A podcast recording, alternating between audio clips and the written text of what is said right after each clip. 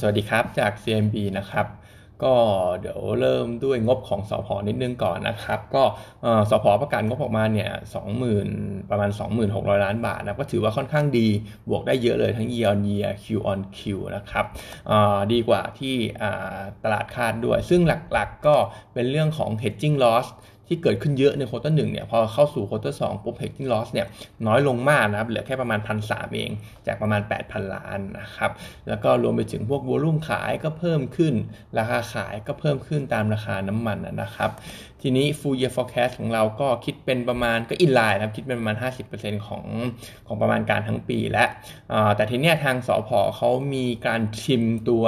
production target production target ลงนะครับจากประมาณ4 0 0 0 0 67,000 BOE ต่อเดต่อวันเนี่ยไปเป็น 465,000 ก็ลดลงนิดหน่อยนะครับ เพราะว่าหลุมบงกชเออหรือว่าหลุมเอราวันเองเนี่ยเหมือนจะยังไม่ได้ผลิตได้ตามเป้านะครับ แต่ว่าโดยภาพรวมเนี่ยเรายังมอง outlook สผ.ยังค่อนข้างดูดีอยู่นะครับ ตามราคาน้ำมันเลย ถ้ายัง high อยู่แบบนี้เนี่ยสอผอก็คงรอตามราคาน้ำมันไปได้นะครับสำหรับตัว performance ของเขา แล้วก็ hedging loss จะน้อยลงเรื่อยๆนะครับรวมไปถึง dividend yield อันนี้เขาประกาศจ่าย interim เนี่ย4.25 บาทเลยนะครับก็ถือว่าค่อนข้างเยอะ คิดเป็นยิวคร่าวๆทั้งปีเนี่ยอาจจะอยู่ที่มัน5%เลยสำหรับสอพอนะครับเพราะฉะนั้นด้วยภาพน้ำมันที่ยังดีอยู่ยิวที่ค่อนข้างสูง แล้วก็ยังแนะนำซื้อต่อเนื่องสำหรับตัวสอพอนะครับ ส่วนเมื่อวานเรื่องของก๊าซรั่วเนี่ยจริง ๆ Impact ต่อตัวของสอพอเนี่ยอาจจะไม่ได้มากเท่าไหร่นะครับมันจะมี Impact ไปเยอะกับทางปตทแม่ซะมากกว่า เพราะว่าพอก๊าซรั่วปุ๊บ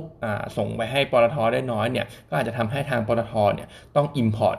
LNG มามากขึ้นนะครับพอ Import LNG มากขึ้นปุ๊บต้นทุนอะไรต่างๆ ก็เพิ่มสูงขึ้น แล้วก็จะกระทบชิ่งไปหาทางพวกโรงไฟฟ้านะครับเพราะว่า Import LNG Pool Gas Price เนี่ยมันก็จะปรับราคาขึ้นด้วยนะครับ เพราะฉะนั้นก็จากเหตุการณ์แก๊สรั่วเนี่ยจริงๆ ตอนนี้คร่าวๆเขาคิดว่าจะซ่อมกันประมาณ2อาทิตย์ แต่ว่าถ้ายาวกว่านั้นเนี่ยมันก็จะเป็นนกาทีฟต่อทั้งสอทั้งปตทแม่รวมไปถึงกลุ่มโรงไฟฟ้านะครับ ส่วนตัวของ global นะครับ global เนี่ยงบออกมาเมื่อคืนเอาคร่าวๆก่อนก็ถือว่าดีกว่าคาดนะครับยอนเยียเนี่ยยอนเยียเนี่ยเป็นบวก Q on Q เนี่ยติดลบ แต่โดยภาพรวมเนี่ยทำได้ดีเลยถึงแม้ว่าเรื่องของราคาเหล็กจะซอฟลงมา มี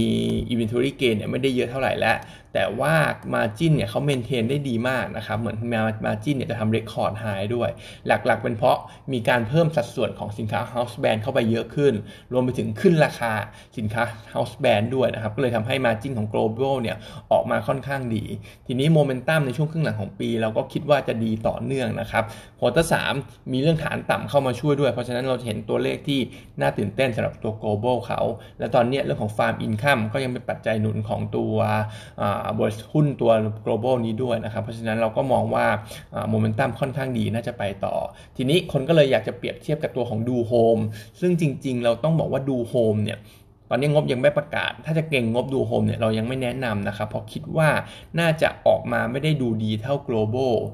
year year Q Q อาจจะติดลบ แล้วก็รวมไปถึงเรื่องของราคาเหล็กมีผลกระทบต่อเขาเยอะพอสมควร เพราะว่ามันจะทำให้ margin ของเขาเนี่ยหายไปเยอะเลยนะครับเขาไม่ได้มีเรื่องของสัดส่วนสินค้า house brand เข้ามาช่วยด้วยกลยุทธ์เนี่ยก็คือคนละอย่างกันนะครับ เพราะฉะนั้น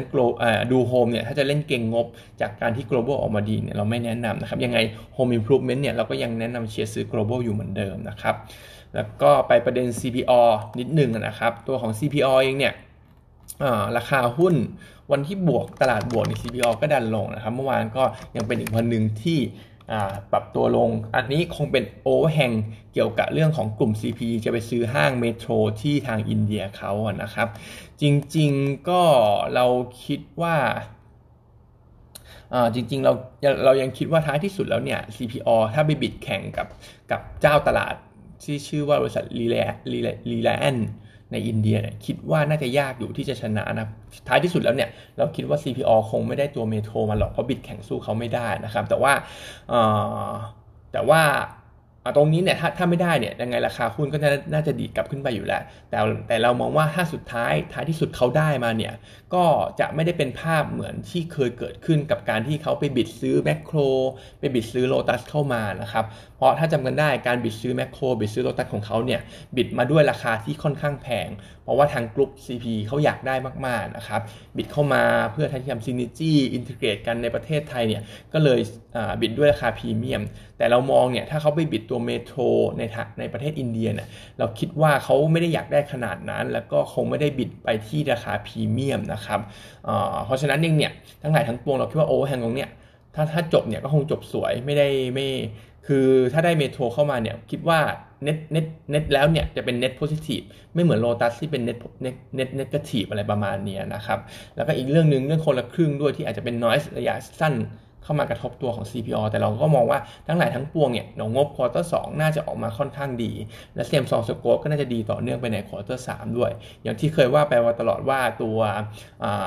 ยอดยอดขายต่อบิลเนี่ยตอนนี้มันก็เลยปรับมันก็ยังปรับเพิ่มขึ้นเรื่อยๆสำหรับตัว CPO นะครับ ส่วนตัวขอโทษนะครับ เพราะฉะนั้น CPO ราคาลงมาตรงนี้เรายังแนะนำเป็นซื้ออยู่นะครับ Target Price เราน่าจะอยู่สักประมาณ 77 บาท ถ้าผมจำไม่ผิดนะครับ ส่วนตัว strategy นิดนึงคือเมื่อสัก 2 อาทิตย์ที่ผ่านมาเนี่ยทางนักวิเคราะห์เราก็มีไปวิสิตลูกค้าทั้งสิงคโปร์ทั้ง KL นะครับไป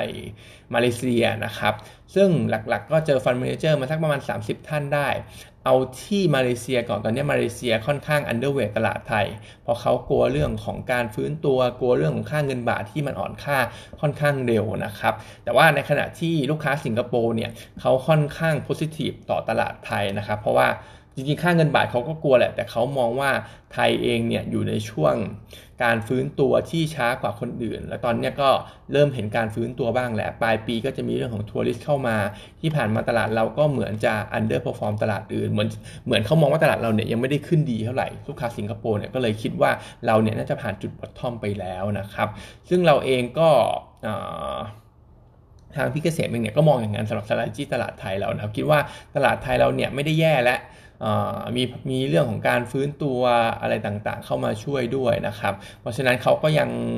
มองเป้า index ของเราสิ้นปีไว้เนี่ย 1690 อยู่เหมือนเดิมสำหรับพี่เกษมนะครับ แล้วก็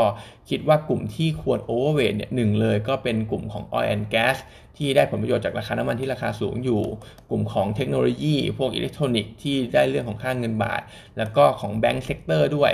กลุ่มธนาคารเองเนี่ยที่ผ่านมาโดนแรงขายมาเยอะ แต่ว่าเท่าที่ไปเจอลูกค้าเนี่ยเขาก็บอกว่า valuation ของแบงก์ไทยตอนนี้ค่อนข้างถูก ตอนนี้คงเป็นการกลัวเรื่องของ NPL ว่าจะขึ้นหรือเปล่ากับการขึ้นดอกเบี้ยหรือว่ากลัวเรื่องของ recession อะไรต่างๆ แต่เขาก็มองว่าประเทศไทยเราเนี่ย คงไม่ได้มีเรื่องของ recession แบบนั้นนะครับ แล้วก็คิดว่ายังอยู่ในเฟสของการฟื้นตัวที่ดีอยู่ เพราะฉะนั้นกลุ่มแบงก์ราคาตอนนี้ valuation ค่อนข้างถูกมาก ก็คิดว่าน่าซื้อสะสมนะครับ ถ้าผ่านช่วงมรสุมช่วงนี้ไปเนี่ยกลุ่มแบงก์ก็น่าเริ่มกลับมาน่าน่าจะเริ่มกลับมา perform ได้ดีอีกครั้งนะครับ ส่วนตัวที่ underweight เนี่ยก็จะเป็นกลุ่มพวกปิโตเคม consumer finance นะครับที่โดนเรื่องของต้นทุนการเงินอะไรแบบนี้นะครับก็ เรายังมองบวกกับ Index นะครับเป้าของเราสิ้นปี 1690 นะครับ วันนี้ก็มีเท่านี้นะครับ